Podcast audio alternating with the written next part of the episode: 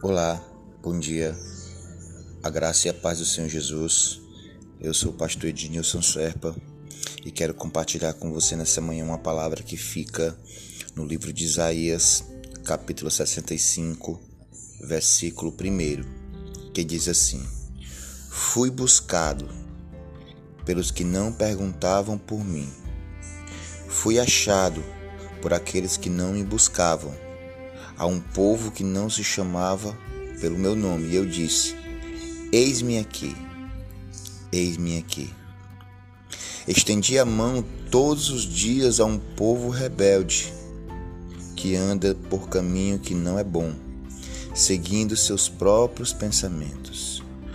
Povo que de contínuo me irrita abertamente, sacrificando em jardins e queimando incenso sobre altares de tijolos, que mora entre as sepulturas e que passa noites em lugares misteriosos, come carne de porco e não tem prato ensopado de carne. Povo que diz: Fica onde estás, não te chegues a mim, porque eu sou mais santo do que tu. És do meu nariz como fumaça de fogo que arde o dia todo. Queridos, a palavra do Senhor diz aqui no primeiro verso que o Senhor foi buscado por aqueles que não perguntavam nem sequer pelo nome dele.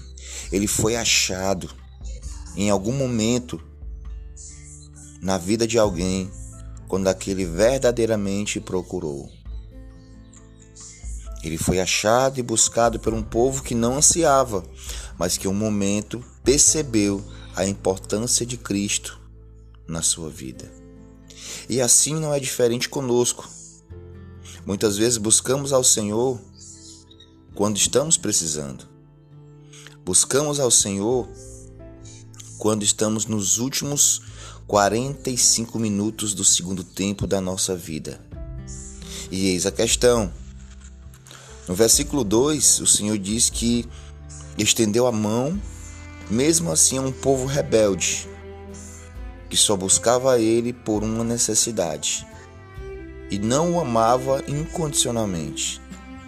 E não é diferente nos dias de hoje. Um povo que só busca ao Senhor quando estava precisando ou quando estava em perigo. Assim era a nação de Israel, que por vezes quebrou aliança com o Senhor, que por vezes quebrou pacto com o Senhor. E também não é diferente nos dias de hoje. Aqueles que um dia confessaram a Cristo, que aceitaram ao Senhor, já não tem mais o prazer de estar na Sua presença. Já não tem mais o prazer de meditar nas Escrituras. Já não tem mais o prazer de orar e se comunicar diretamente com o Pai. Porque, em parte, o pecado tornou comum. Já não tem mais aquele desejo. Viver sem Cristo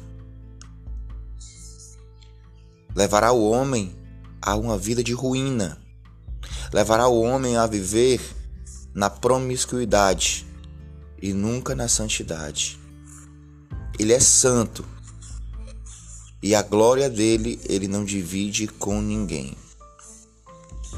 Até quando rejeitaremos a Cristo?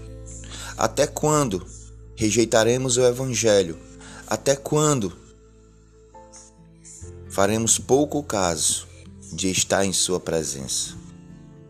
Que Deus tenha misericórdia de nós, que possamos, irmãos, refletir e compreender que os últimos dias da igreja aqui na terra são exatamente os dias em que eu e você estamos vivendo.